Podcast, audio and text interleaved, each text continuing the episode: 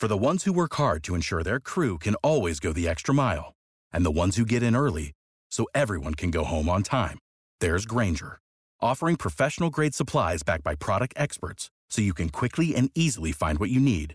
Plus, you can count on access to a committed team ready to go the extra mile for you. Call, clickgranger.com, or just stop by. Grainger, for the ones who get it done.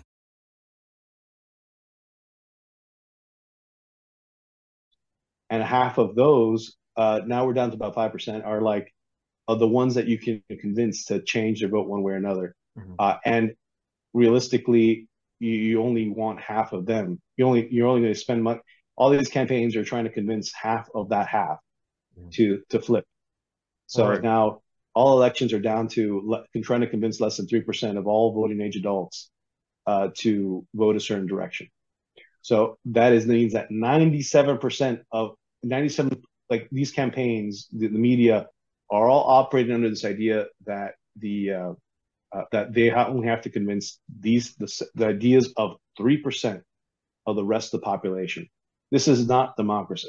I mean, I'll, I'll, although people like to say this is the, the, exact people, the people who are voting um, mm-hmm. and through democratic means are setting are setting the tone for our elections. It's true but there is an enormous silent majority out there that uh, that's I, I, we should we can we should continue to use that phrase until uh, people get tired of hearing about it. What is up, everybody? My name is Kyle Matovcik. I am the host of the In Liberty and Health podcast, where we talk all things liberty, health, and wellness, and beyond.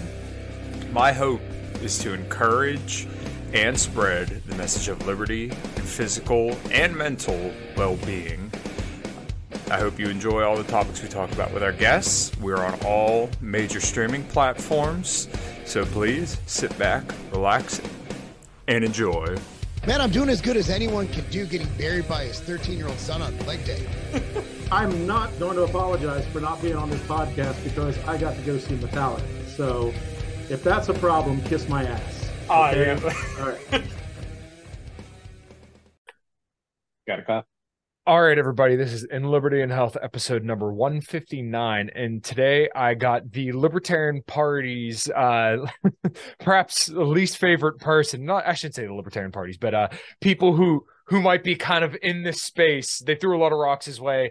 I think he's a great guy, and I, I see where they're coming from. But I got Hector Roos with me today. How you doing, man? Uh, all right, good. To, thanks for having me, Kyle. Uh, and it's quite the, the collection of guitars you have in the background. And uh, I think we're gonna we're gonna rock and roll today tonight. Yeah, absolutely. Yeah. Well, that's um one of my favorite things to do personally. Um, you have some uh, interesting tastes in music, if I remember correctly, because I think the way that you and I really started kind of talking back and forth was actually over music. So, um, if you had to name your first or your uh, top three bands, who would they be? Uh, gosh, uh, uh, they're all going to be uh, uh, they're all going to be different rock. Actually, so I'm going to go eclectic rock. So uh, if it's Spanish rock, it's Maná. If it's uh, if it's 80s rock uh, or 70s like classic rock, Led Zeppelin, or uh, and if, and if it's a if it's alternative rock, I'm I'm more like uh, wow. Um, let's just say I grew up on uh, oh man, what's their name now? Well, I guess I'm not going to answer that question. well, don't you you listen to some heavier stuff too, don't you? Okay. Uh, yeah, on a, on a, I mean, yeah, I mean, the, there's metal out there, but you know, uh, it's like you go through a phase and you, you, uh, oh, I'm sorry, not everybody ages out of it, I guess. guilty, completely guilty. Listen, dude, if you check yeah. my phone at any time, you're gonna see my playlist full with like deathcore like, and death metal. exactly. It, it's like uh, it's like you, you grew up into it, uh, or I mean, let's just say, let's say, uh, mosh pits in the '90s in in, in a hot summer Miami uh, is uh it is it's it's very sweaty. It's uh, it's incredibly sweaty. Listen, so dude, you, you either yeah. There's something absolutely beautiful about being next to a fat, sweaty man in a mosh pit when you're screaming machine head lyrics as loud as you possibly can and i've done that more than enough times to count but there's there's something magical about that uh, yeah i think it's like uh, metal these days is uh, and, and, there's so much of it so much variety these days that you, you figure out like when did all this like it, it's like I like wine and I look back like you guys are treating this like wine like the vintage of there's there's there's certain vintages of metal that you just appreciate different at differently at different times. Mm-hmm. And occasionally I'll go back and I'll listen to something. It's like, yeah, that's that was the sound. Like that that's always that's a great sound. Mm-hmm. Uh, and I just uh, I always experience you know I, uh, I appreciate all music honestly because it's all self expression. You know, we just have to have more of it, and that's why most people appreciate metal anyway. You know? Right. Uh, because yeah, because it, yeah, it just gets it just breaks through. Uh, it, it's it breaks through uh, um, the wall, right? Mental barriers. Hold on. Damn it. I was muted. so, uh, one thing I posted on Twitter today, and a lot of people kind of gave me flack for it, was uh, the new Metallica song. And look, I love all Metallica, even Load, Reload, and Saint Anger. People are going to cancel me. People are going to freak the fuck out because I just said that. Um, what's your feelings on uh, Metallica, you know, from start till now? Wow, uh, it's it's uh, probably one of the great, obviously the greatest, one of the greatest bands of all time in any genre, really. Uh, and the you know they've they've had their uh, they're so big they ended up end up saying anything random or any member of their band says something randomly and and it, uh, it, it causes political firestorm. Like if uh, I mean they I mean if it was if they weren't musicians, uh, you know they'd be politicians, but because they, they, do say a lot of things. Mm-hmm uh, and and go you know go for uh, you know Germans saying something uh, political. Uh, yeah. yeah, actually, yeah, they're outspoken. I mean, you have to understand the history of where that comes from, right? Mm-hmm. Like political speech for them. If they're not, if they're, no one else would say it in their even in, in their background in, in, in Europe if they weren't mm-hmm. saying it, right? Like like they they uh they, they cross barriers that way. Mm-hmm. Again, yeah. music trans tra- reaching reaching the masses and with ideas that that uh, that are popular at the time. So yeah, uh, yeah, yeah. There was something um really sad about kind of seeing the culture that a lot of um, music is kind of taking hold of today. And as you can see, I'm a big fan of music in general, and I play in a band myself. So, um, you know, kind of the culture surrounding music is very very important to me. And uh it's cliche at this point but you know it used to be like rage against the machine and all these bands were edgy back in the day but now it seems like they're kind of raging for the machine which is really really sad because it's supposed to be rebellious because you're putting forth ideas through your music and you're sharing that with people to a larger audience. And it's not always like explicitly political but the ideas are presented to you in a in, that almost transcends politics you know uh yeah i mean they're they're living so the the the, the story in, in music is that you are if you're if you're make a band that's making it you're you're making it because you're you're talking about things to a, a uh, uh, how do I say this? You're you you're connecting with a younger generation about the older generation's material, really, because right. you're you're always a generation ahead uh, or behind or behind the current generation mm-hmm. when you're when you're when you make it so you have basically if you're in your 30s you have the uh, late teenagers you know repeating your lyrics and it's like it has nothing to do with what they're living through right then and there it's like mm-hmm. maybe they're seeing the frustration their parents went through or something mm-hmm. uh, it's i always found that interesting about music uh, because it's it's like a time machine mm-hmm. Yeah, no, that's actually a really, really good way to put it. And I can't say I've ever really thought of it that way. But that kind of gets to a point that I wanted to ask you about um, when I was talking a little bit about being in a, a mosh pit with a fat, sweaty man and singing heavy metal lyrics, the the most beautiful thing in the world that I grew up with. Um, in 2020, uh, and, and this is kind of gonna this is gonna be able to carry us pretty much for the rest of the show. But um, I live in Pennsylvania, right? As we were kind of saying before the show about where we live and everything. So for me, the lockdowns really sucked, right? I mean, my wife, fiance, girlfriend at the time. You're Western, you're Western Pennsylvania, right? Correct. So, um, my girlfriend at the time, now wife, had got a letter from her work, and she worked for Philips, which built um some of the uh what the fuck are the things? The uh, ventilators, right? They were building ventilators at the time in 2020. She had got a note from her work saying whether or not, you know, hey, if you get pulled over, show this to, to the police so they know that you're not outside of your house. Um, I got laid off as a mechanic. Like cars always are fucking broke. So I always have a job. I'm not worried about it. But like getting laid off in 2020 fucking blew my mind. Um, I love telling this story and I love asking people this question because um, it really kind of shows how it kind of shaped their experience over the last two and a half years. So I know that's a long tangent, but what was March of 2020 like for you? How did you see it? What did you think? And what was your experience like from then till now? I, well, to tell you the truth, I, I got uh I got really amped. I, the lockdowns is really what um you know what re- woke me up again about politics uh, because it was it was visible in Florida. I'm I'm it, the bigger state, the bigger cities and bigger counties in Florida, uh, all locked down. Um, all they all they all closed schools. They all did their social distancing requirements. Uh, a lot of you know you hear the stories of a lot of small businesses going out of business, just saying we're generational businesses. We've been we've been open for three or four generations. We're we're just done. You know we're not going to do this anymore. Uh, and they're all you know they're all being um, and in the meanwhile, you know Walmart's open, you know the the big box stores are open, and and you can just go in there and you can ignore all social distancing. You can walk it, you know, and the small the small mom pops. Uh, I mean, it's just like it felt like more of the same because you always, uh, you know, in in inner cities, what you have is uh, uh, you just have politicians who are either uh, they're habitually uh, uh, you know, breaking up roads or making it difficult to do business in, on these, you know, main streets, or they're doing it purposeful to allow for uh, redevelopment of these whole of these whole communities. It's basically it's either a you know a disaster. It's either this type of disaster or economic terrorism. Actually, I like to say is by neglect or or or purposefully, right? Mm-hmm.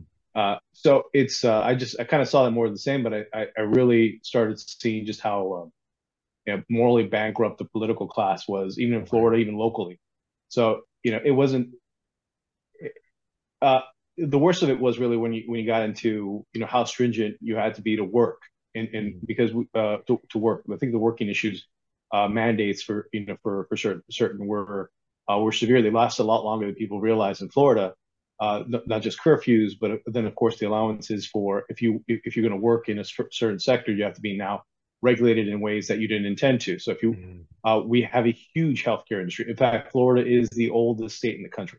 Mm-hmm. So by and far, I mean, and, and that means the average, uh, the, that means we have more retirees than, uh, than on average than the rest of the country. Sure. Um, and, and that means we have a huge healthcare space and the, the whole healthcare space then is entirely regulated and mandated. Even if you were just a, a small vendor to it, you had to, you're mandated to have all these uh, require you know follow all these mandates requirements. Uh, you don't even have to work in the hospital, mm-hmm. or uh, you could just be a supplier, and, your whole company all of a sudden was required to uh, mandate up, meaning you know the uh, uh, get the certain medical cocktail they tell you to, mm-hmm. right? knowing that you know I don't know where you're going to post this after, so I'm assuming that the the the the white the, the Y tube um, people they, they don't like my, the certain my, terminology yeah, they don't. They certainly do not, and or at least the bots that, that are on there. Right. So uh, yeah, I mean that really pumped me, that really pumped me up. Uh, in March, you know, you, you you don't really think about it that often because I don't have kids, and um, and I didn't see how immediately it closed. Uh, I saw, you know, I saw the everyone else's kids though really going to school uh, on the computers, right? Mm-hmm. Uh, in Miami, actually, we had a we we had they tried to switch over to the computers. Uh, well, guess what happened twice? The whole thing shut down for two weeks because uh, one kid figured out how to uh, trigger a uh, like a system failure of the entire school district. like, yeah, the guy, the guy, I don't know. I guess he was messing around with code. They, they, they the, the, ISP finally tracked him down, and he was a legit 16 year old. Like, I don't want to go to school, so I'm going to cancel school for everybody. He, he was plugged to uh, Alice Cooper, I'm guessing. Yeah, and then the, the next one was, oh, uh, we're going to uh, all the all the students in the school are going to move to the software that's not been vetted. Mm-hmm. That the only reason why people are going to get on it is because they gave a million dollars to the nonprofit that is controlled by the superintendent of schools. Mm-hmm. Oh, okay, that, that's not shady, but we're not going to use it after all, and we're going to wait another week until we, everybody gets on their on these new virtual platforms. So, uh, I mean, you just you just see open. Let me use open, uh, uh, for lack of a better way, open fraud really the way that it was it was managed. Uh, it was you know the biggest wealth transfer in the history of in my in my personal experience, and I lived through 9/11, right? right? So uh, how how can you you know? And, and we took 10 years. We took uh, what we spent in 10 years. We spent in six months, right? Uh, the as a federal government, and that money just went into a, a small set of pockets, and we see we saw whole political careers blessed by all this funny money that got got sent around. Uh, and uh, you know it wasn't. And I'm still uh, October comes around, presidential elections happening. I'm I'm trying to uh, you know uh, work with a local group to to host uh, the Jo Jorgensen campaign in Miami. Our venue gets locked down, um, shut down because of noise or because of noise complaint the night before in an empty restaurant. Like and then like who cares, right?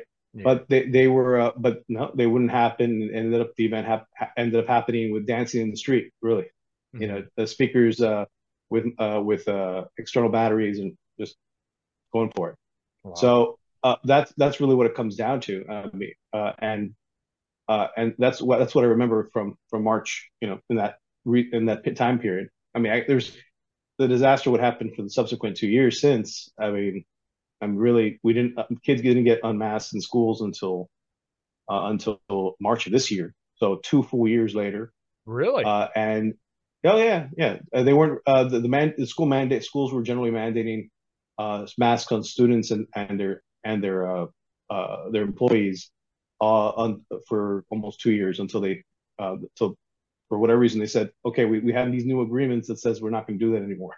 Mm-hmm. uh, and uh, on the back end though uh, school districts I'm sorry the hospital districts still mandate you know the uh, the the uh, the, uh, the intrusive medical procedures. Yeah. Yeah yeah. And the uh, uh, and you still have to obviously mask up there and, and you know no particular reason just uh, uh we're going to follow the cdc guidelines because that's what the cdc guidelines will say uh, even though that's uh, the directives from the florida department of health say otherwise mm-hmm. so i mean you can't you can't really get treated in florida in a, in a public health hospital without being uh, being have ha- having this recommended you know so-called recommended procedure done to you mm-hmm. and uh, so that's that's really what it comes down to. I said, you know, I had a um, a sit down with one of the editors for the for, for Reason magazine. No, I'm sorry, it was, uh, it was Reason. It was re- uh, their medical writer for Reason.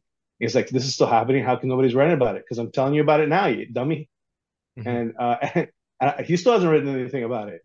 I'm like, because uh, you know, Florida actually did have the Florida legislature did meet together to actually try to fix uh, uh, fix the law to prevent uh, these type of intrusive mandates from happening again.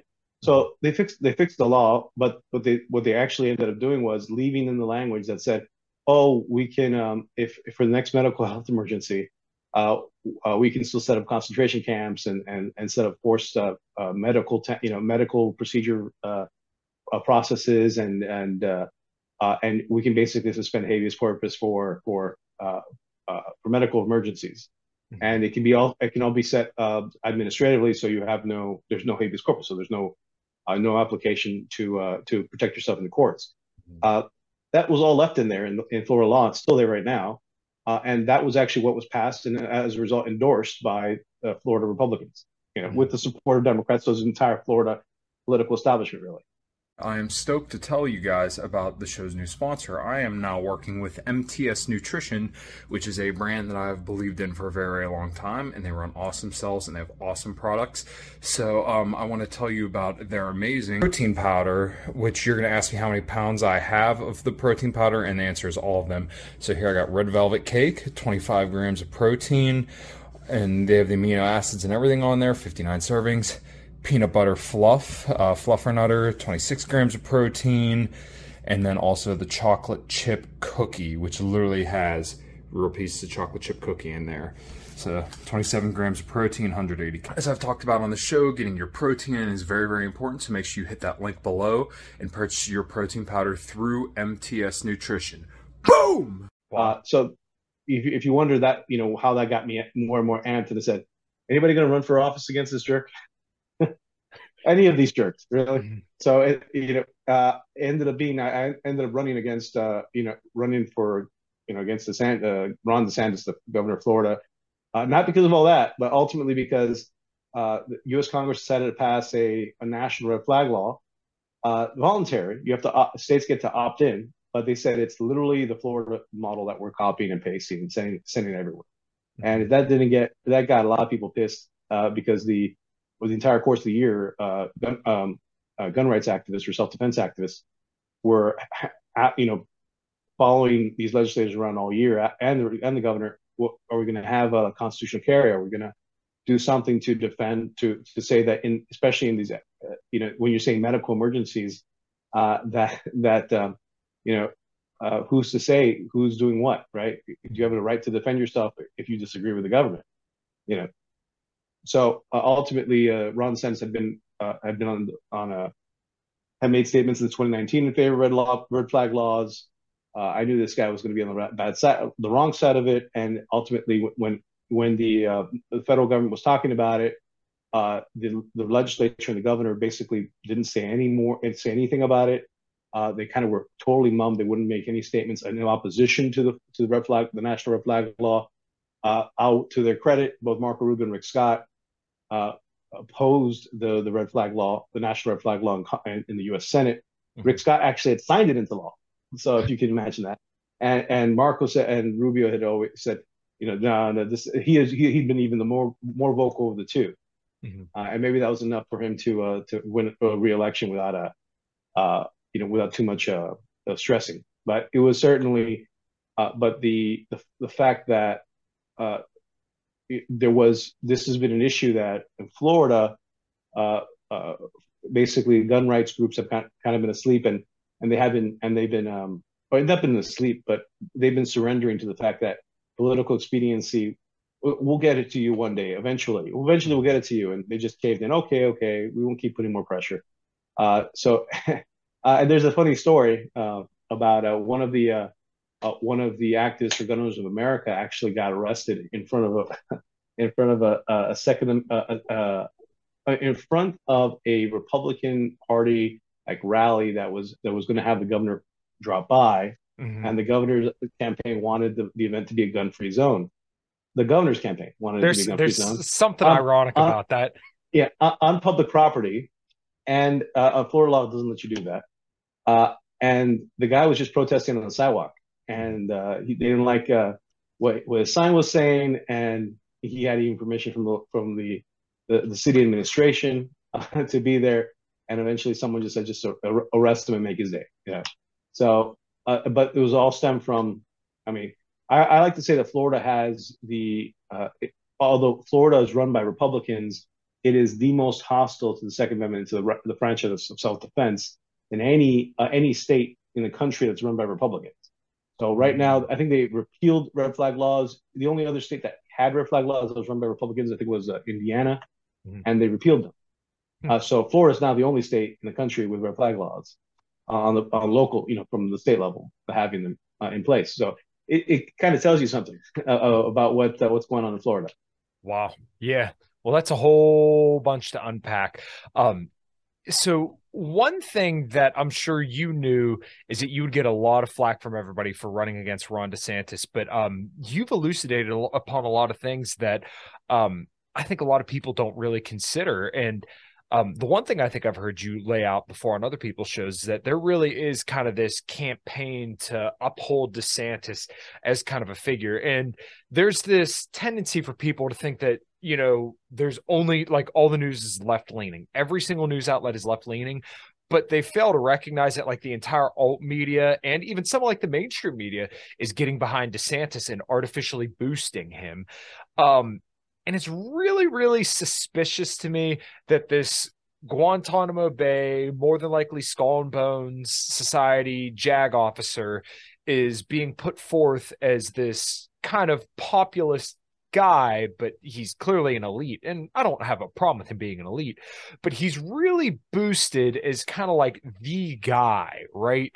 Where this was kind of Trump back in 2016, where I mean, there's even emails from Hillary's campaign saying, hey, we have to boost Trump because he's the only one that Hillary can defeat, even though he ended up winning. And I, feel like there's more to this story that's not being told. It seems like we're getting the same thing with DeSantis, but the only difference between Trump and DeSantis is that Trump is too much of an idiot to have any kind of principles and to be any kind of like hammer in search of a nail. Um, DeSantis is, to his credit, very absolute and he's very concise and he's very focused but he's focused as kind of this neocon governor and when you compare him in my mind and you can push back on this all you like um, my experience here seems to be a lot worse than it was in Florida I personally believe him being in Florida is a good thing and versus him being president. I think if he's president, then it's going to be like George Bush, satanic panic, um, neocon empire, war with South America, war with Iran, war with China. Um, I think that's his potential as president. Um, I know I threw a lot at you, but um, I'm curious about your thoughts about kind of how he's being boosted as like the guy for 2024 for the Republican Party. Well, I, I think the uh, the the, anal- the analogy of, of, or the comparison to how the mainstream media boosted Trump in, in before 2016 is is, is accurate.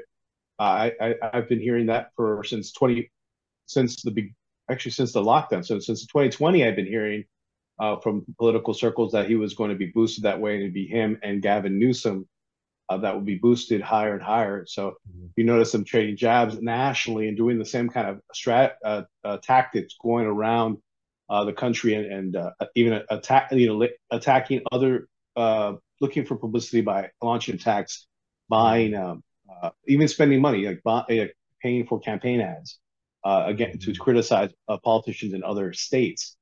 So uh, yeah, that's all there. Uh, uh, toward the end of the, uh, the, the election cycle, so just the recent election cycle, uh, you know, the, the mainstream media was actually going out there and literally saying there was no lockdown whatsoever in Florida, and that and then Ron DeSantis picking up and up saying we kept Florida free. See, even the media is recognizing we kept Florida free. I'm like, uh, yeah, I mean, tell tell that to the parents with children who have been held back for two years because the, because they haven't actually had access to school and to actually catch up uh, on on both the knowledge gap now and as well as um, and and really ch- uh, uh, childhood development issues uh, that occurs. Uh, I mean, I called. I mean, the, the, lockdowns were just another form of child abuse because we all know that uh, the disease that people were talking about didn't barely affect afflicted children, young children mm-hmm. if at all, right? Right. Uh, and and it, you know, so you know, those YT people got to be uh, careful with them. So the uh, that's what it really comes down to. So Elon only bought tr- Twitter; he didn't buy the other guys. Uh, so so that's really where it comes down to. The you know uh, we we have problems in Florida that that people minimize in order to, and that's not that that's not just the press. Uh, that's a, a, great big group of people uh, and it makes you wonder why, right? Mm-hmm. So uh, yeah, there's um, uh, for the most part, is it, it's it's you know the first thing is going to be laziness. You know, uh, it can't. You know, they've uh, they've already just fallen into a narrative, and so the break out of the narrative actually takes some work, even if it's presented to you in a manner that you can say, okay, I could see that. I could see that those descriptions are probably true, but uh, you know, it doesn't matter it's minimal. It's you know these are the other things that are important. We rather have preferred him here there instead of this other guy or Democrat or uh, his last his previous opponent in twenty in 2018 was found naked uh, naked in a pool of his own vomit with a male prostitute in a South Beach hotel. You know that that's the guy you wanted to have running Florida instead. You know yeah. that's that's so it's just all just dismissive uh, claptrap. So uh, and then you turn around and I'm like the next day after the election, I'm I'm I'm, I'm looking at their look at Scott Horton's Twitter going, oh my God, this has to be verified. How can somebody be claiming now that Ron DeSantis of, of, of was was uh, was at Guantanamo, not just at Guantanamo, but watching, uh, making sure that the, the the torture program there was in legal compliance. Yeah. I'm like, I got, I, I need another source on this. I'm like, uh, I've been saying it for like two years now, so I'm mm like. Uh, yeah, that's that's exactly what his resume was there. He's right. he has and he was in Fallujah as well.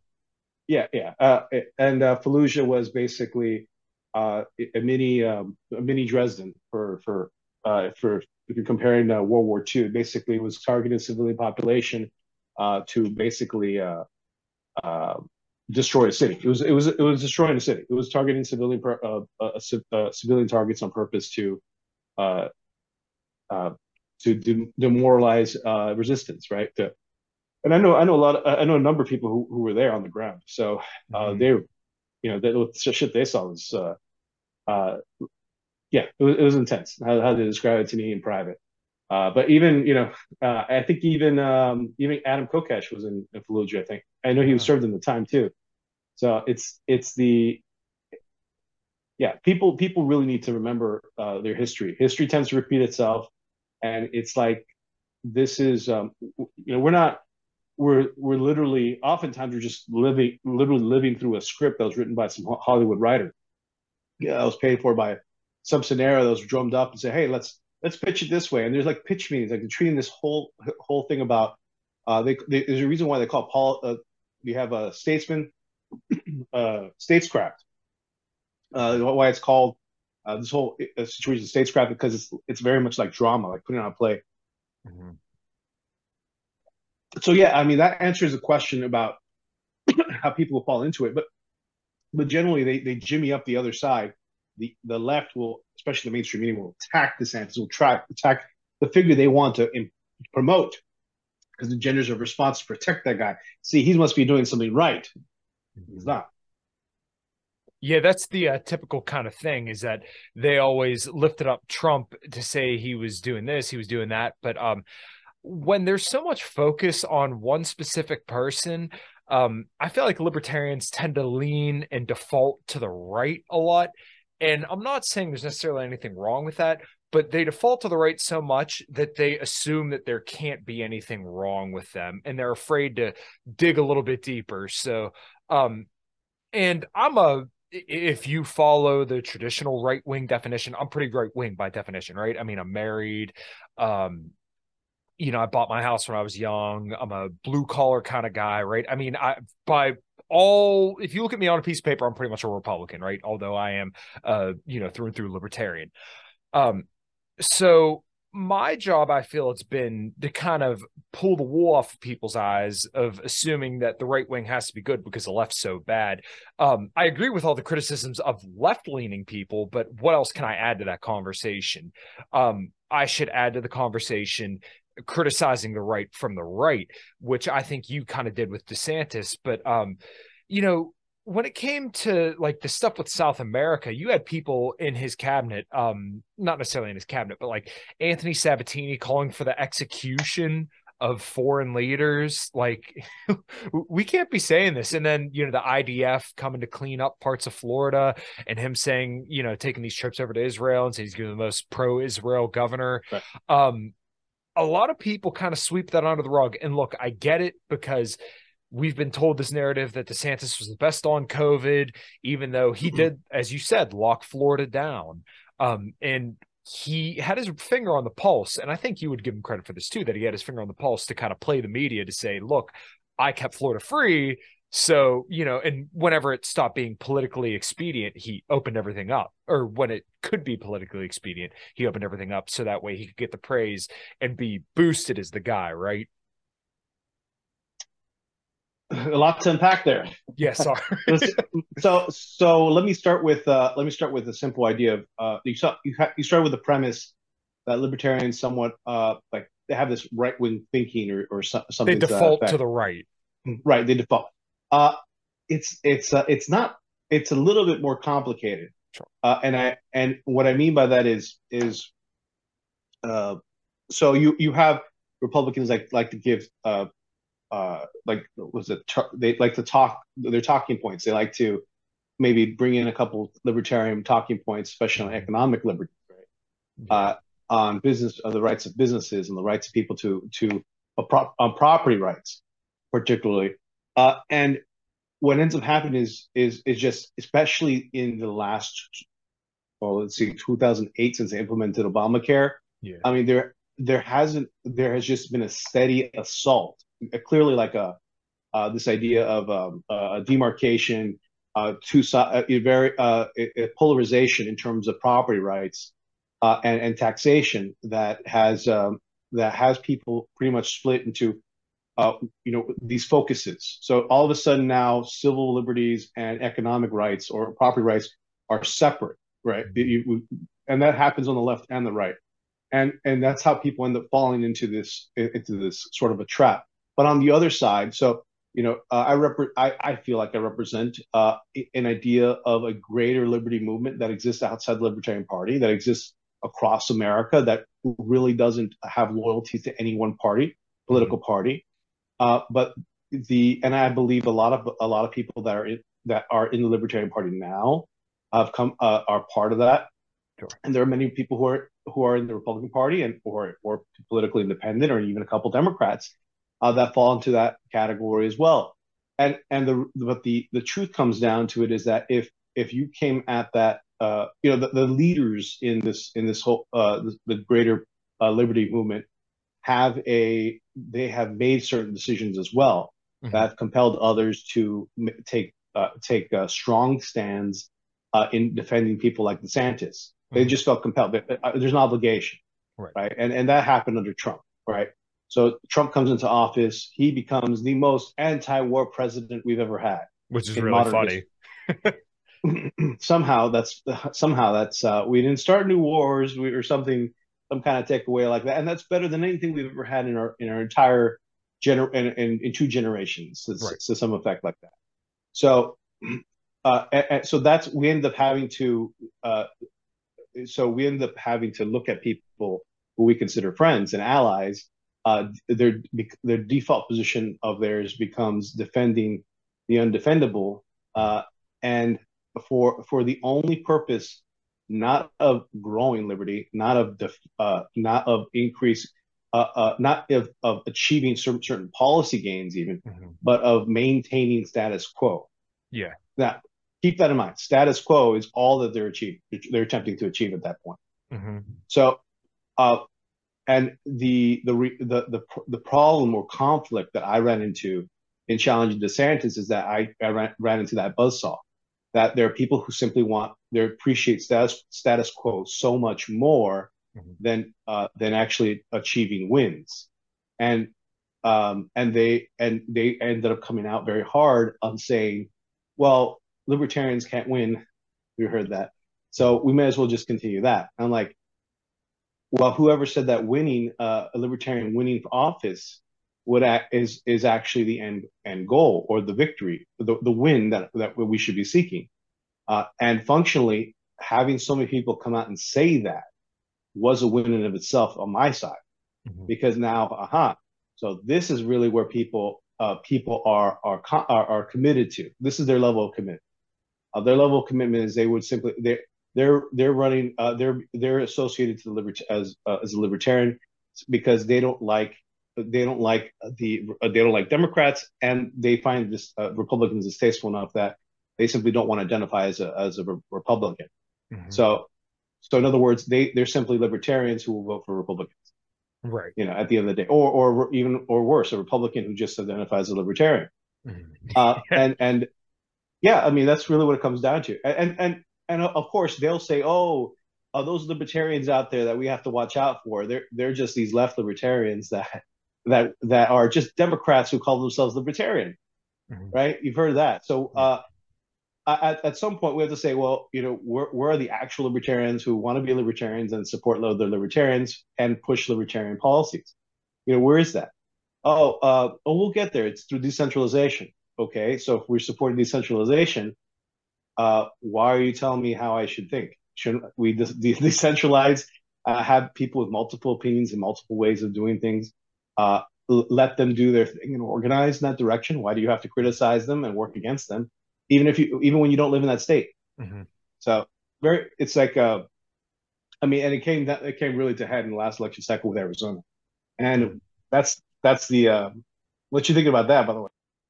Oh, um, you know, it, it seemed like if we're using the Libertarian Party as leverage to get favors from a candidate, it seemed like in that specific race, we went about it the entire wrong way because Blake Masters had no political opinions for 13 years, right?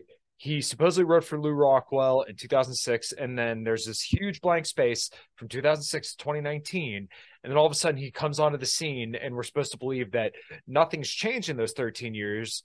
Um, we have no proof that nothing's changed, but we're supposed to believe that.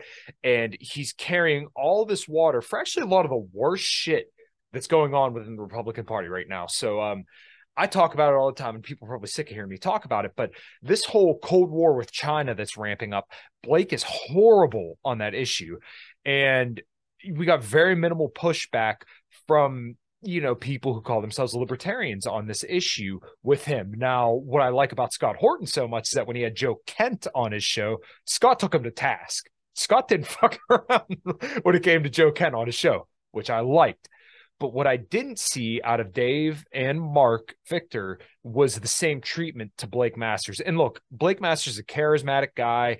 Um, he says a lot of the right stuff, but like if we're going to use the Libertarian Party as leverage and throw our weight behind somebody, then they need to come to us, at least in some degree, right? So the concession should have been I understand you're running as a Republican. I understand you have to get elected, but like you have to be better on China and Israel because these are going to be the two issue. Well, the China issue is going to be the next big issue. Every single time they renew the national defense strategies, China's the number one issue. It's not Russia, it's China. He's good on Russia, not great because he said we should sanction Russia and you know send Ukraine the help they need. Um, but it just seemed like we really sacrificed Marc Victor. And yeah, he did fuck up with that whole, uh, you know, child or the age of consent stuff. It was an unforced error. Okay, yes, I can agree with that. But it really seemed like we threw Marc Victor to the side to have a conversation with Blake Masters. That really seems to be what it kind of boiled down to for me. Okay, so yeah, I mean, you're you're you're observing this as about the same amount, uh, same distance that that Dave is observing it. By the way, so uh, and a couple of other people too. Uh, if I maybe actually you might be closer now. Think about it mm-hmm. in Western Pennsylvania. Uh, the, the the issue is um, the issue is uh, who cares? Like, why are we micromanaging what's going on in Arizona? Right? Like if we're really supporting decentralized solutions, uh, why are we trying to create uh, these backdoor deals? Uh, because we, you know, where are we going with that? Like, how far do we put? How far do we push that? Mm-hmm. And if you, you know, like, honestly, some it felt like somebody woke up in the middle, you know, in, in early one morning or couldn't sleep at all, and then decided that starting at six o'clock in the morning, I, I'm going to drunk tweet, right? I'm going to start drunk tweeting at five, six o'clock in the morning at a banger, uh, and, and, that's the stuff that kind of came out. And then like, but then I, I have I've learned I've come to realize it was just like a lot coming to head, a lot of pressure, a lot a lot of uh, uh, there there's you know when it reaches that level, mm-hmm. um, and it reaches the way that Marc Victor basically uh, uh caved to pressure. Uh, mm-hmm. it, there's a lot of things that happen that we will never know, well, we shouldn't know, right? Uh, that what really happened behind the scenes on that, but what everybody can agree on is that it was poorly executed. Something happened there that shouldn't have happened the way it did, uh, and you you you don't. Uh, and it was just utterly embarrassing for everybody involved. Mm-hmm. And it the whole episode probably cost Blake Masters votes that rather than give him votes. In honesty, mm-hmm. I mean, because it made him look like an asshole. All right, it really did. Yeah. So, uh, and and it just proved to you know, um, it, put, it gave people a harder look at Blake Masters as a result. You know what what's what people should have been talking about was, you know how, uh, you know how, uh, not that uh, the the, ast- the the former astronaut, really a former astronaut, mm-hmm. uh, should in a time of science debate, uh, should be reconsidered as as someone uh, who who who we would uh, want to recall, right, or, or not reelect, uh, and instead select someone who is about business, who's about you know what people really need, uh, and instead of you know uh, allowing the state or this idea of uh, a state uh, governed by experts, uh, there's a term for it, but basically uh, rule by science, right? The rule by scientists, and and it wasn't it wasn't one of those topics that that really Marc Victor, not no, pardon, not Marc Victor, Blake Masters was supporting. Mm-hmm. but it was something that we that libertarians have been talking about because it was the thing that we were supposed to be talking about back in 2020 that, that the party wasn't generally doing either. And uh, and generally the movement wasn't either by the way. Right. Because you didn't hear them talking about they, they, you heard them going along to get along mm-hmm. instead. Because everybody was for for for okay two weeks to stop the spread sure. Mm-hmm. right? Uh, which turned into six months which in some places turned to a year which some places turned you know and, and to the effect we're, we're still living the effect now and to ignore that that's the biggest issue in uh, American uh, in America right now, even today, uh, is um, is to is uh, how do I say this uh, under it, it, it, fails to serve a, a, a, public interest. Like it's easier. Why if I know that there's a lot of pressure from the media these days, and, and bear in mind, the people who influenced the election more than anybody was was the media trying to spin us out of, hey, we're we're in recovery, hey, we're we're doing rosy, hey, we're do, we're we're the greatest comeback, you know, you know, Joe Biden's a comeback kid, right? Yeah. I'm like, all right, how's Scranton doing? You know, you tell you guys tell me, right? Like, let's let's let's talk about real places and real jobs mm-hmm. that, that are sticking around, not not just uh, you know, uh, have more people on part time, multiple part time jobs. Yep. You know. But that's uh, but that's you know that's really let's just say by running people for office, and, and like for myself, like running for me, exposed all the weaknesses both of people in and out of the party, really what they're thinking, mm-hmm. right? In Florida, the election numbers showed that more people saw Ron DeSantis as as the uh, the protest candidate than a libertarian or or or, or non-democrat republican period. Just that's that's it. They just clearly saw enough people who would typically vote this way voted that way or didn't show up at all right? That says something. Okay uh it's look at uh i mean these things do matter uh even in percentages because there, there are percentages not we're not you don't i don't care about the bigger numbers. I want mm-hmm. to know where our, our numbers are right. so in georgia we saw where exactly what was going on there uh, voters gave kemp in georgia a very that is the governor of georgia uh, a re-election in the first round uh, you know mr um, uh, kemp ha, ha, what's his name again? uh, just uh, Brian. Uh, Brian. Shane. Shane. Shane. No, oh, no, no, no. Oh, Brian. sorry. But yes. Shane Hazel yeah. got less votes than he did two years ago, or mm-hmm. yeah, two years ago. So again, in a uh, in a U.S. Senate election, right? Mm-hmm. So that that's he was in the election for U.S. Senate against uh, Warnock. Yeah, uh, that's where Warnock got elected in the first place. So he got less votes in that one. Granted, it was a state election, right? State governor election. That was the only difference. But then Chase, uh, but Chase Oliver picked up that same election, and also uh, forced it into a runoff. I, I believe I'm, i have to double check, but their their vote totals weren't that different, if, I recall correctly. But th- it does say something. Actually, uh, uh, the governor of Georgia was one of the was the first governor. Uh, he has, I'm sorry, he was he has a reputation of, of being one of the lockdown governors. So that's why Shane actually had this whole confrontation. He even got into debates, right? Yep. Uh, knowing that that libertarians have uh, there's enough libertarians that are voting libertarian in Georgia to require libertarians to be present in debates. Mm-hmm. Uh, and that says something because you're not. Uh, and by the way, this is like the fourth statewide campaign or or, or third statewide campaign for Shane Hazel. Mm-hmm. Uh, and no, no, uh, I think this is the second one, right? Because he ran for like Congress before. But yeah. the, the point is, is that you have to keep running candidates until just to be able to say we're running candidate, we're part of that's here to run candidates. If you're not even saying that, like it's like saying if we don't have, uh, if we're not running candidates for president, why exist at all, right? Well, I say that too. If you're not running for candidates along uh, for for statewide office, why do you exist as a state party in those parties, mm-hmm. right? So, uh, it, but then again, the pushback was, well, what happens if there's a, a, pretty good candidate on the other side? I'm like, okay, does that mean what, what are you trying to say about that? You we should all vote for them? Well, you that's your you make that personal statement if you want to, you know. Um, and and sure, and certainly the way that it was handled, people just basically saying, should I, should I not? and then waiting ultimately to the last minute to do so. Uh, w- and and the fallout from that was, uh, you know, uh, in specific like Dave endorsing Blake Masters or Dave calling, you know, saying, I. By the way, keep in mind a lot of libertarians endorsed Ron DeSantis a year before I even decided to file. Mm-hmm. So I I knew what, what was coming in my direction, yeah. but I did want to see what happened uh, but we needed to run candidates. It wasn't something to to to rest back on. And for the first time in, in over a decade, we had two statewide candidates in Florida. And we don't have that many statewide. I mean, there aren't that many statewide positions. Yeah. Uh, so and, and I was hoping to get one more in there. Uh, it didn't it didn't turn out. So uh, the architect of the red flag laws in Florida actually got a pass. I was like, yeah.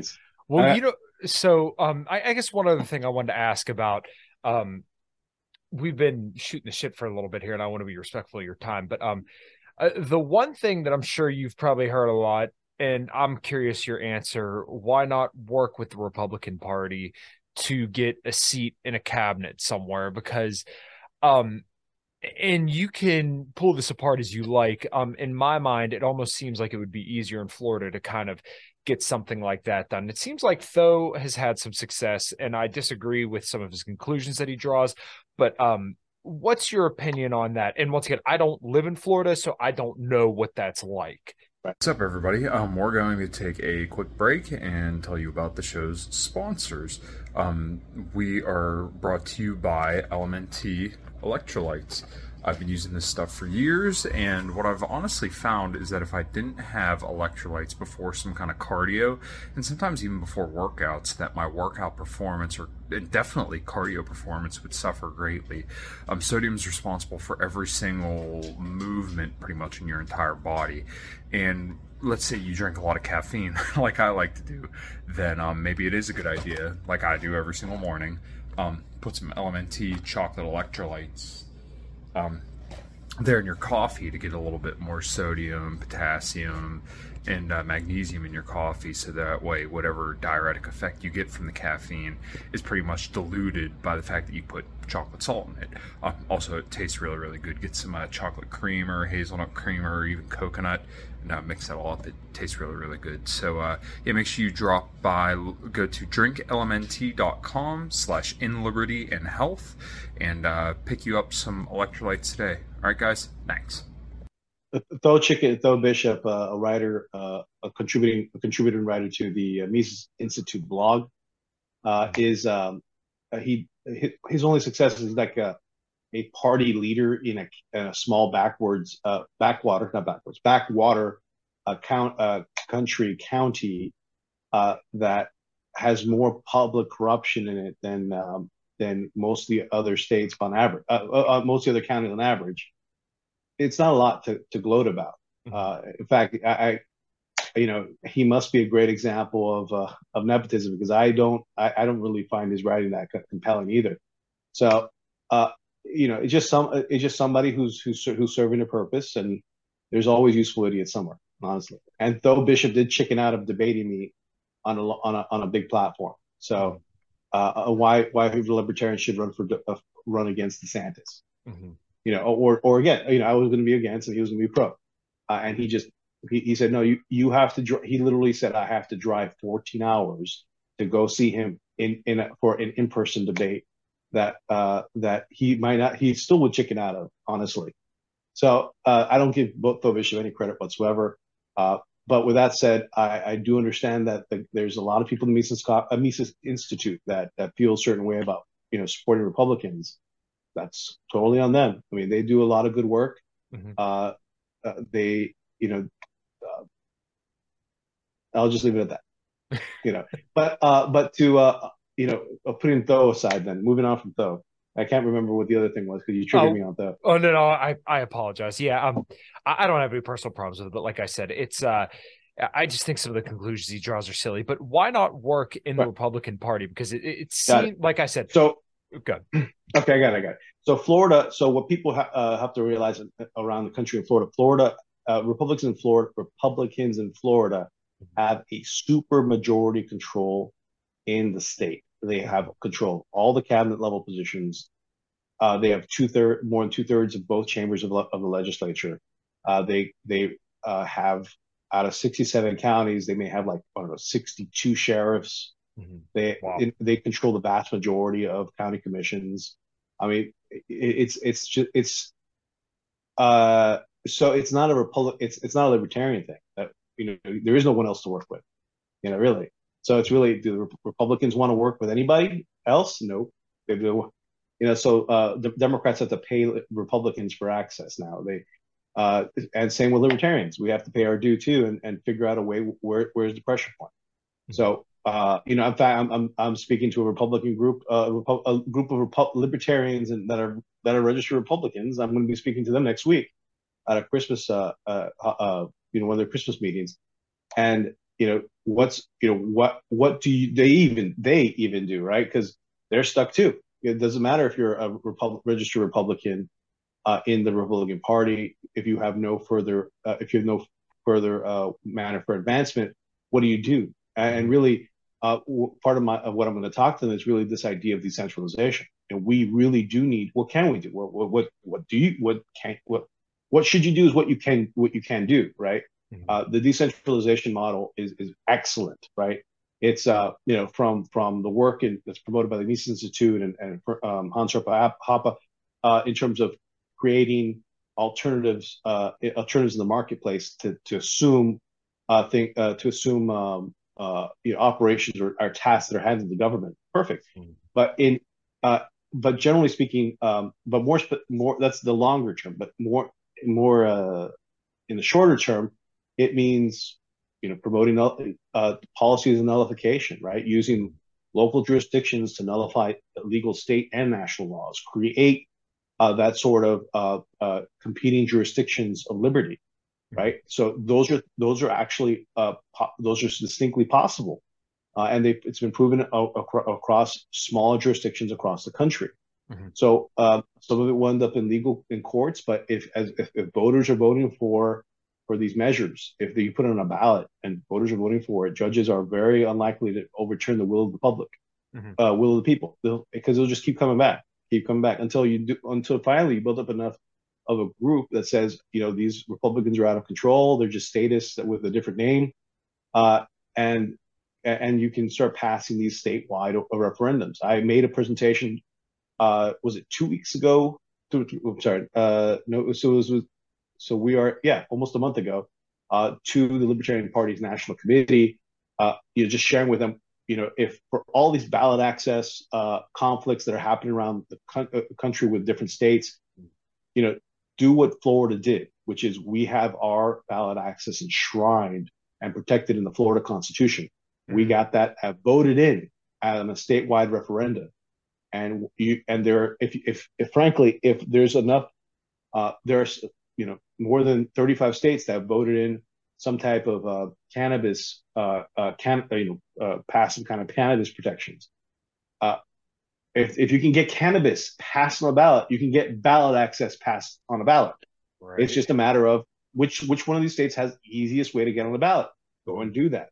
Go and go and get the signatures because if you have to come back and expend enormous sums of energy uh, to just uh, some of them are on reason uh, well if you have to expend enormous amount of energy to get ballot access and it's right. easy to get on a referendum this question permanently you should do that there's some states that you know you just have to run a candidate every once in a while and get 1% of the vote which doesn't seem to be terribly difficult like connecticut right uh, but there's other states like new york new york uh, that that are just so horrible i said new york by the way yeah. uh, that are just so uh, so horrible. You just have to do you have to bite the bullet, right? And in other words, you know, part of the mission is uh, and and um, uh, is to and these aren't my words. I'm I'm gonna I'm copying people who have a lot more experience at this than I do. That the Libertarian Party has to have as its goal uh, opening up the third lane of for American politics, something that's not a Democrat or a Republican. Mm-hmm. And and if we're not focused on those kind of tasks, we're not focused on growing the Libertarian Party itself, uh, and and we are uh, consistently uh, taking the the liberty movement broadly and saying it only you know it um, we can um, we we have to look like Republicans, right? In other words, instead of and ignoring all these other things at, at that at, at that level, uh, then we have a problem. You know that we're, we're not. In, the, in other words, we've killed our future. Right. We don't have a future unless that means uh, uh, you know a uh, a return, right? Uh, or or a rep turn, right? Something like that. Mm. Doesn't make sense. That doesn't make sense. We, we've we've already we've already done that. Now you you want to go a full 180. Yeah. Uh, and that's uh, and, and that's really the um, that's really where I have people. Uh, you know, it doesn't mean that you have to be like everything I just said doesn't mean that you have to be exclusionary of the Republican Party uh, for the Libertarian Party. You can still exist in this idea of the liberty, uh, the, the, liberty movement.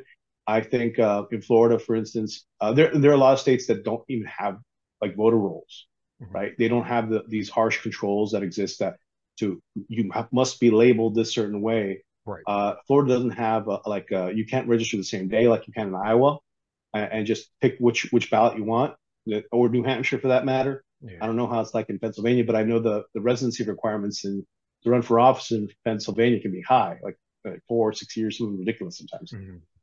But the um, and of course you can't you can't be adjudicated you can't have your adjudicated your rights adjudicated back to you if you're a, a um, you've served your time and uh, and given that what is it like one, there was a statistic that came out 20 years ago that said that one uh, one in every two adults in America had been had been convicted of a felony at some point. Mm-hmm. I'm like, uh, just just by the way, for everybody who's listening, if you don't if you don't understand this these statistics, out of every voting age adult in America, only half of them are, are even registered to vote. The next half are uh, uh, half of that uh, don't vote at all, mm-hmm. and then so you're not not to a quarter of uh, you're down to a quarter uh, of voting age adults that even that even generally participate. Of those, uh, half of them are the ones who are regular voters, and half of those now we're down to about five percent are like of the ones that you can convince to change their vote one way or another. Mm-hmm. and realistically, you, you only want half of them. You only you're only going to spend money. All these campaigns are trying to convince half of that half to to flip. So right. now all elections are down to trying to convince less than three percent of all voting age adults uh, to vote a certain direction. So that is means that 97% of 97 like these campaigns, the, the media are all operating under this idea that the uh, uh, that they only have to convince these the, the ideas of three percent of the rest of the population. This is not democracy. I mean, I'll, I'll, although people like to say this is the, the, exact people, the people who are voting um, mm-hmm. and through democratic means are setting are setting the tone for our elections. It's true, but there is an enormous silent majority out there that uh, that's I, I, we should we can we should continue to use that phrase until uh, people get tired of hearing about it, uh, that are not represented in this political system at all, and, and, that's that's both a good thing and a bad thing. So I, I, I firmly believe the future of the Libertarian Party is to stand out there and say, you know, the dollar is dead. Uh, the the the the way that we should uh, the, the way our society is organized in uh, in allowing ourselves to ask permission constantly for everything is dead. Uh, we should try and um, and, and the way we we've allowed basically our uh, relationships and our commerce to be dictated in the terms of a third per, a third party uh, is dead. Like at this point, you know, when we look at that, you can do you can not only can you can facilitate barter, you can do crypto uh, cryptocurrencies exchanges outside of the U.S. dollar. Uh, then you you you don't need anything else. Just mm-hmm. you you can stand outside of this controlled economy and and now we can live on under a, a, a, society under our own terms that does not require the rule of American law. It's just natural law. So yeah. again, it, it, but everything I just told you is if you're going to support uh, Repu- uh, a, a, power structure within the Republican Party, the Republican Party is tied to the dollar. It's tied to the system. It's tied mm-hmm. uh, to uh, to those uh, uh, to this great um, uh, call it the church of the U.S. government, right? right? I mean, you have to pay your tithes to the government. It's called taxes. Mm-hmm. You have to worship its leaders and their and, and and certainly listen to their priests for guidance, which which are their elected officials. Uh, and and ultimately, the the people who benefit are the ones who are who sit on the boards of of those organizations too. So, uh, but we so if we're not, we have to actually look at where is the country going, where is the market going, ultimately, the when we see such uh, tyranny, as we've seen the last two years, uh, and where we saw people just say, "I want to avoid as much tyranny, so I'm going to stay home, or I'm going to opt out of society. I'm going to use Amazon as much as possible, even though everything's not locked down anymore." Uh, and you see where the market is is going towards. You know, um, you see a couple positives, right? You see that people just want to opt out. They they will always go towards if this is easy, if if society is easy enough to uh, to do without government, they'll do that actually. Right. Uh, the state because they've already opted out of it once. They showed they could do that. Uh, they didn't really say. Uh, and on the other side, uh, the uh, personal people's personal behaviors in terms of like the shopping, they can expect Amazon to deliver the same day service, and they they're going to want that from government too. So if we can stand on that end, we can certainly we have a possibility to just uh, activating all these people into something new. Uh, and that's real. We do have to be there. People, I mean, I have to, if I have to prophesize this stuff, this kind of stuff, so people can understand it and put into prop, uh, proper terms, uh, then fine, I'll, I'll, do that. And that's pro- quite possibly that was actually the original intent of the Libertarian Party in the first place. Like we don't need to have the large like in other words that the yes it may be said too much, but our our campaigns are educational programs, you know that intend to do that. And if you get lucky, if if we're getting elected, it's uh, it's you know what what what does that actually mean, right? Yeah. Uh, that actually means that society's changed, right? Mm-hmm. That society's changed, the culture's changed, and they're they're they're willing to actually ignore the media uh, and and elect a libertarian uh, to office uh, or adopt the libertarian principles. You know, ultimately that they'll change their own behavior. They'll vote with their feet. They'll vote with their wallets. They will, you know, because that's where we win. we we have to win that war. that uh, we have to win that game in order to win the uh, the, the, whole prize. Uh, and of course, and and the number one reason why I'd say libertarians should go run wherever, whenever, is because it does not. it's it's far easier to uh, stand against something than it is to be for something. So, and you only need a small minority to stand and say no to to to withdraw their consent to suddenly convince politicians to not enforce bad ideas or not put implement or enforce bad ideas or bad. Like we would have had a, a this idea of a, a, a passport, a vaccine passports, right? Uh, they, they there was probably they'd been shuffled around for a long time, but they're uh, they actually at this point they probably have been implemented in a lot of places, but they're certainly not enforced, right? Because that's only waiting for the next time when people are scared again.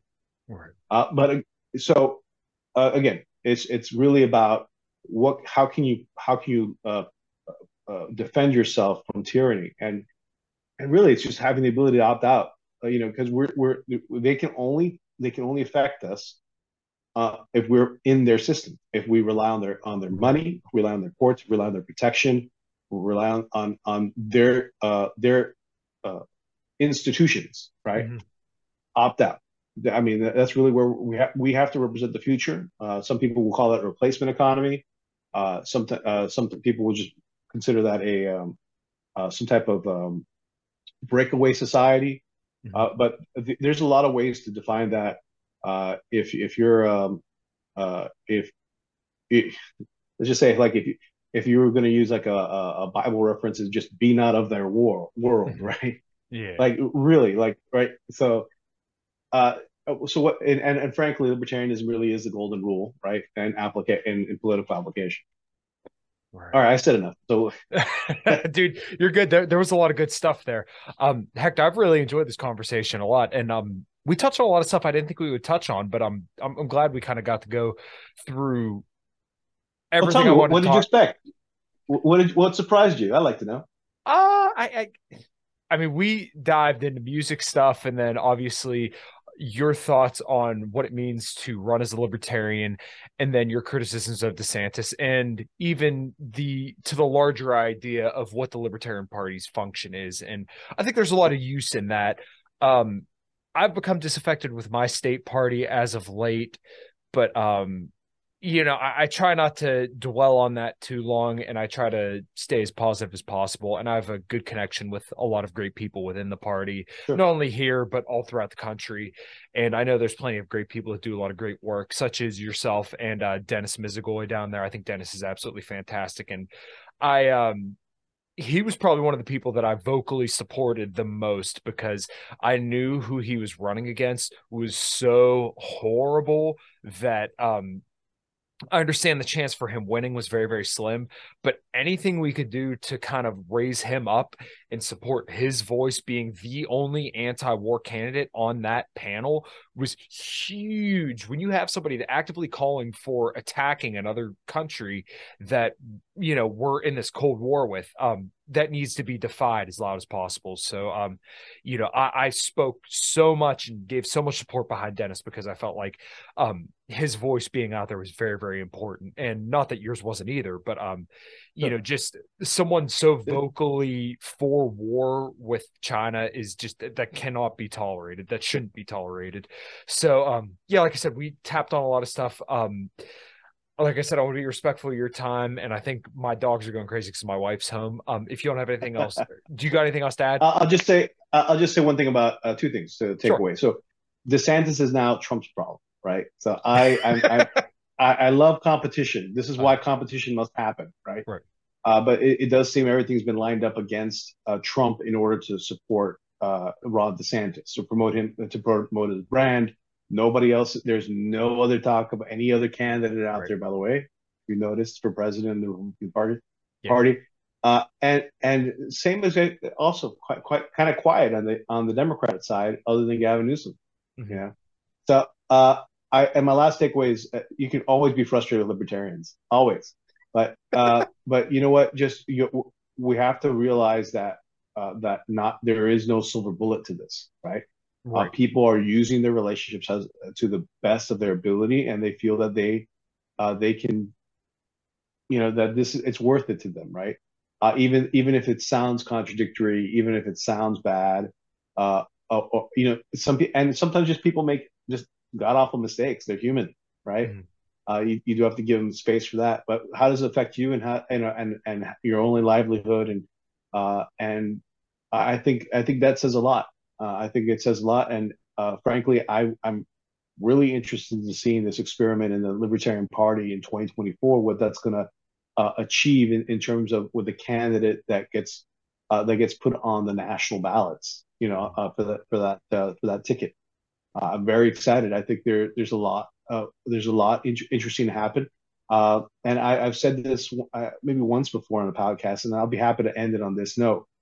Uh, people give a give a give a lot of uh, people criticize uh, Jo Jorgensen and her run in 2020, but you have to remember she was actually the first actual internal party member to be selected as the nominee. What was it? Eight 12, 16 years that wasn't a, a Republican, a former Republican that was just mm-hmm. picked into the.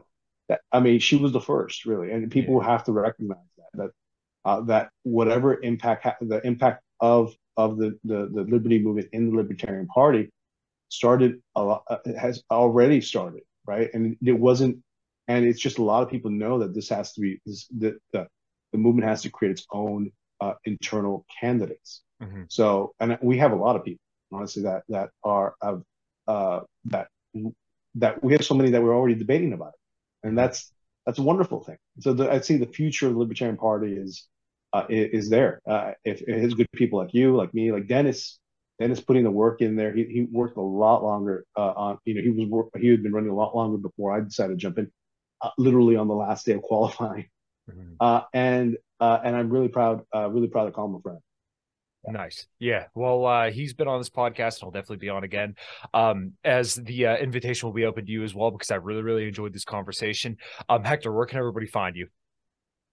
Uh, I'm on uh, Roos for Florida, R O O S for F O R Florida, uh, on Twitter, socials. I've updated my website, but still there too. There too. Uh, and uh, you know, it's been thanks, Kyle, for for having me. Say out to your uh, the missus and go go play with the dog who's I keep seeing running running in and out. Yeah, uh, my pit bull didn't stop in, or at least I don't think she did. If she did, she, it was only for a brief second. She normally doesn't stop in. Yeah, he's yeah. he's wagging right behind me. But yeah, Hector, this is a really fun conversation. Um, very illuminating, and I think a lot of people are going to enjoy it as well. And despite the fact that people threw rocks at you for running against DeSantis, um, I think you're a great person, and I think you represent the party very very well. And like I said, people can bag on you for that all day, but um, you know, if people, if this is the way that you see you're most effective in making change, then I support you completely. And I support anybody in the adventure to bring about greater liberty, whatever way they see fit. Because as you said earlier, there's no silver bullet. So, um, yeah, man, if you've got any other uh, takeaways or anything else, we'll close her out and I'll see you on the other side. Awesome. Thanks. You have a good night. Thank you. You too. For the ones who work hard to ensure their crew can always go the extra mile, and the ones who get in early so everyone can go home on time there's Grainger, offering professional grade supplies backed by product experts so you can quickly and easily find what you need. Plus, you can count on access to a committed team ready to go the extra mile for you. Call, clickgrainger.com, or just stop by. Grainger, for the ones who get it done.